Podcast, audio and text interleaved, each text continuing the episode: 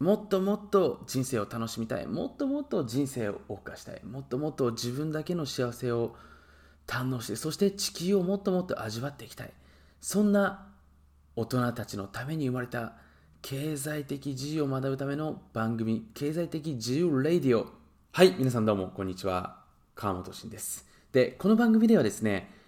現代の恩恵をもっともっと最大限に利用してですねファイヤー生活ならぬご機嫌生活をですね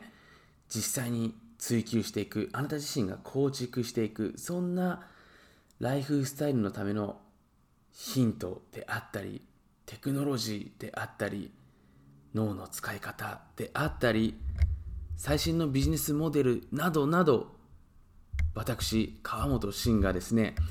2013年より世界中をぐるぐるぐるぐる回ってきた中で見つけてきた、えー、日本にはないけれども世界にはある。数々の恩恵であったり便利な仕組みであったり最新の情報などなどを分かりやすくパッキングしてそしてあなた自身が自分自身の脳みそから生まれるような形で発信していくシェアをしていくそんな番組になっております。なのでただあなた自身がインプットだけでなく今回のこのオーディオを聞いている中であなた自身の中に湧き上がってくる新しい感情であったり新しいイメージそして新しいアイデアをインプットと同時にアウトプットという形であなたの脳からどんどんどんどん湧き出てくるそんな状態を作っていくためのレディオになります。そしてこの番組ではあなた自身の脳がこのオーディオを聞いた後も動いていく現実から何か新しい宝物を自動的に見つけていくようないくつかの仕組みが搭載されております。例えば僕自身が今あなたにあなたの近くに赤いものは何個ありますかと聞かれた瞬間いかがでしょうか？あなたの脳があなたの近くにある赤いものを見つけ始めたんではないでしょうか？このようにたった一つの質問によってあなた自身の今の時間そして未来の時間は変わっていきます。このレイディオではあなたの毎日がそしてあなたの人生がもっともっと自動的にハッピーになっていくそんないくつかのオートメーションなシステムをたくさん搭載しておりますのでぜひこのレディオを毎日毎日少しずつ聞きながらあなたの自動幸せ喪失装置を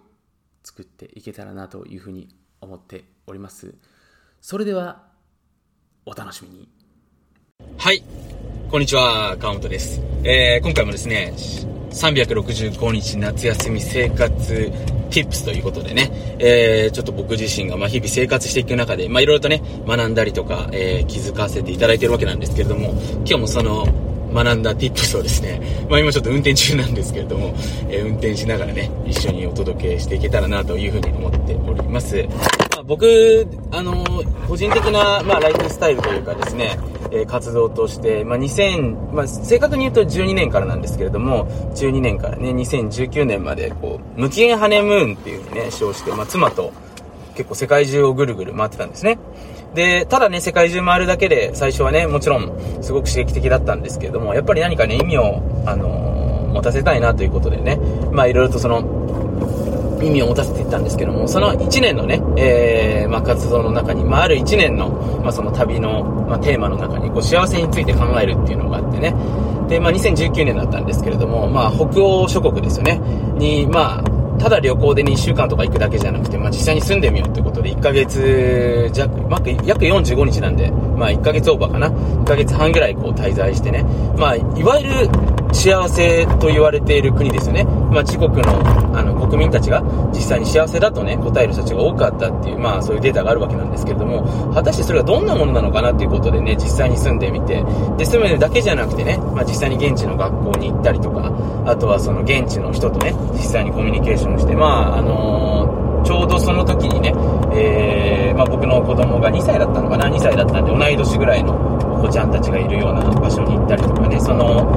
お父さんとですね、ご家族とお話しして、まあそこでなんで幸せなのかっていうのがちょっと分かったんですけども、まあ、簡単に言うと、北欧諸国の人たちっていうのは、まあ国家が社会保障として、あの、老後の面倒を見てくれるって約束をしてますよね。まあ、その分ね、あの、現役時代っていうのはですね、まあ、就労期間っていうのはものすごい高い税率っていうのが課されるんですけれども、まあ、それと引き換えに、しっかりこう、老後の面倒を見ますよっていうところが、僕は割とそれが国民のゆとりを作ってると思うんですね。で、人間ってね、あのー、まあ、これ聞いてくださってるあなた自身も、あのー、まあ、理解していただいてると思うんですけれども、やっぱりそのゆとりとか余裕っていうものが、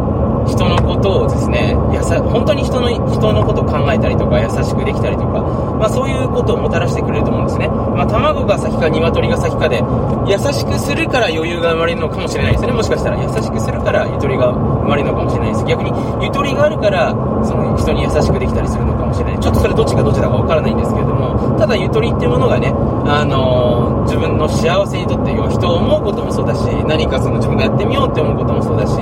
全てにおいて、あの、まあ、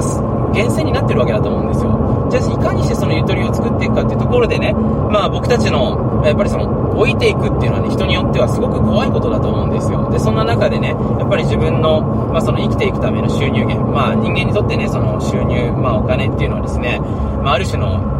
まあ、安心であり安全でありね、幸せとはちょっとかけ離れてますけれども、まあ、幸せとでもちょっとイコールに近い部分もありますよね。だからそういった部分っていうのを国が保障しますよっていうところをですね、えー、打ち出しているからこそ国民は自由になれるわけだと思うんですね。自由というか幸せを感じれるわけだと思うんですよ。で、僕は結構ここの考え方っていうのが今の日本に必要なのかなと思っていて、で、どういうことかっていうと、その、まあ、日本って今、まあ、個人主義に移行してきて、今まで全体主義だったのが個人主義でね、まあ、あなたの面倒はあなたで見てくださいよっていう今時代に簡単に言うと変わってきたわけですが、要はアメリカ型に近づいてきたわけですよね。で、そんな中ね、一気に今まで、あの、なかったものが自分の人生に問題として押し寄せるわけですよ。だから人によっては健康、人によってはお金、まあ、人によっては幸せ、自分のやりたいこと、転職、いろんなこう問題がですね、えー、まあ、日に日にこう自分の人生に山積みになっていくわけですよね。で、これを、日本人っていうのはこう頼るとかね、人にまあアスクするとかね、例えば外注してお金を払うとか、コーチをつけるっていう発想がまだないから、全部、あれもこれも全部自分でやろうとしてしまうわけですよ。で、これやっちゃうと何が起きるかっていうと、結構きつい。要は、もう本当に副腎疲労の状態なんですね。まあ日本人って今副腎疲労、まあ健康の話になりますけど、副腎疲労って言って、まあその腎臓の上にあるね、副腎っていう場所があるんですけど、まあ、ストレスホルモンのね、コルチゾールとかをこう制御したりとか、分泌したりする仕組みを持ってるんですけども、もうそこが今壊れちゃってるわけですよね。で、これってやっぱりそのストレスなんですけれども、そのストレスを生み出しているのが実は、あれもこれも全部自分でやらなきゃいけないっていうところがやっぱり自分自身の人生を苦しめてるんですよ。だ逆に言うと、これポイントですよ。自分のその人生で重荷になってる各分野あると思うんですね。健康面とか、お金面とか、まあ、人間関係面とか、それらを、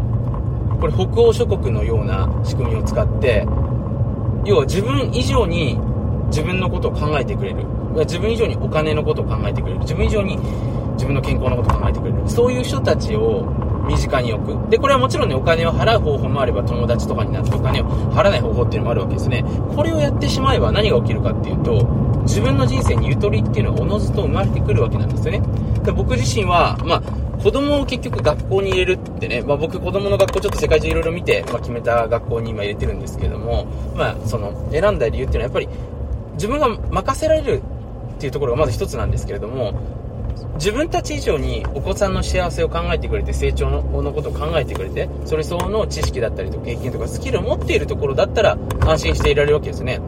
で、逆にそういう人、ことを思っている親御さんたちがいれば、まあ子供もね、本当に愛されてるお子さんたちとやっぱり一緒にいた方が子供にとっての成長は僕はいいと思ってるので、あの、そういう環境をしてったわけですね。だからこういう風にして僕一つ自分の人生のこう楽を作ったって言うとあれですけど、ゆとりを作ったわけなんですよ。その分僕はまた何か別に自分がやるべきことに集中できるので、また自分が、なんていうんですかね、まあ、やりたいこととかね、例えばビジネスなのか、それが創作活動なのか、まあ、人それぞれ違いますけれども、そっちがもっともっと加速できるわけなんですね。でこれが結構僕、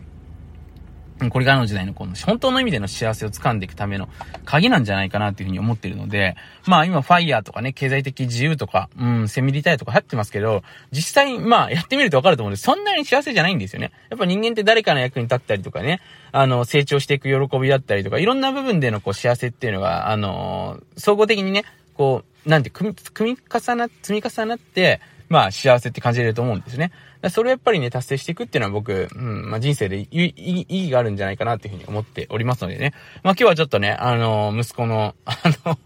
えー、送迎を僕いつもしてるんですけれども、その中でちょっとね、えー、お話しさせていただきました。まあまたね、ちょっとこういう話、あの、もしよかったらですね、えー、していきたいなというふうに思ってるので、もし今日の話面白かったらね、ぜひコメントしていただけるか、まあちょっとね、コメント恥ずかしいよっていう人もいると思うので、まあそういう方はですね、僕の無料メールマガジンの方があるのでね、そこで送ってもらえれば、あのー、僕しか見てないので、まあちょっとね、感想の方いただけると嬉しいです。ということでね、えー、またお会いしましょう。ありがとうございました。はい。今回のレディオいかがでしたでしょうか？ぜひ今回のインプット、そして今回のインプットを通して動き出したあなた自身の脳、そこから生まれてくるアイデア、これらをぜひお大事に、そして今この瞬間何かインスピレーションが湧いてきたのであれば、ぜひそれらをメモしていただいて、いつやるのかも今この瞬間に決めていただければ、このインプットの時間が未来を作っていく、そんなリズムになっていきますので、ぜひクリエイティブシステムをお作りいただければなというふうに思っております。僕自身が大好きな質問。僕自身の一日をアップグレードさせてくれるものは何なのか、それはどこにあるのか、誰が知っているのか、そして今あなたの目の前にあるものはあなたの人生をグレードアップしてくれるものなのか、ぜひこの質問を常に頭の片隅に置いて今日一日を楽しんでいただければなというふうに思っております。また世界のちょっとやばい裏話であったり数々の表には出てこない裏技をどうしても知りたい。欲張りなあなた自身はぜひ川本真の裏ビジネスメールマガジン、かっこ無料をチェックしてみてください。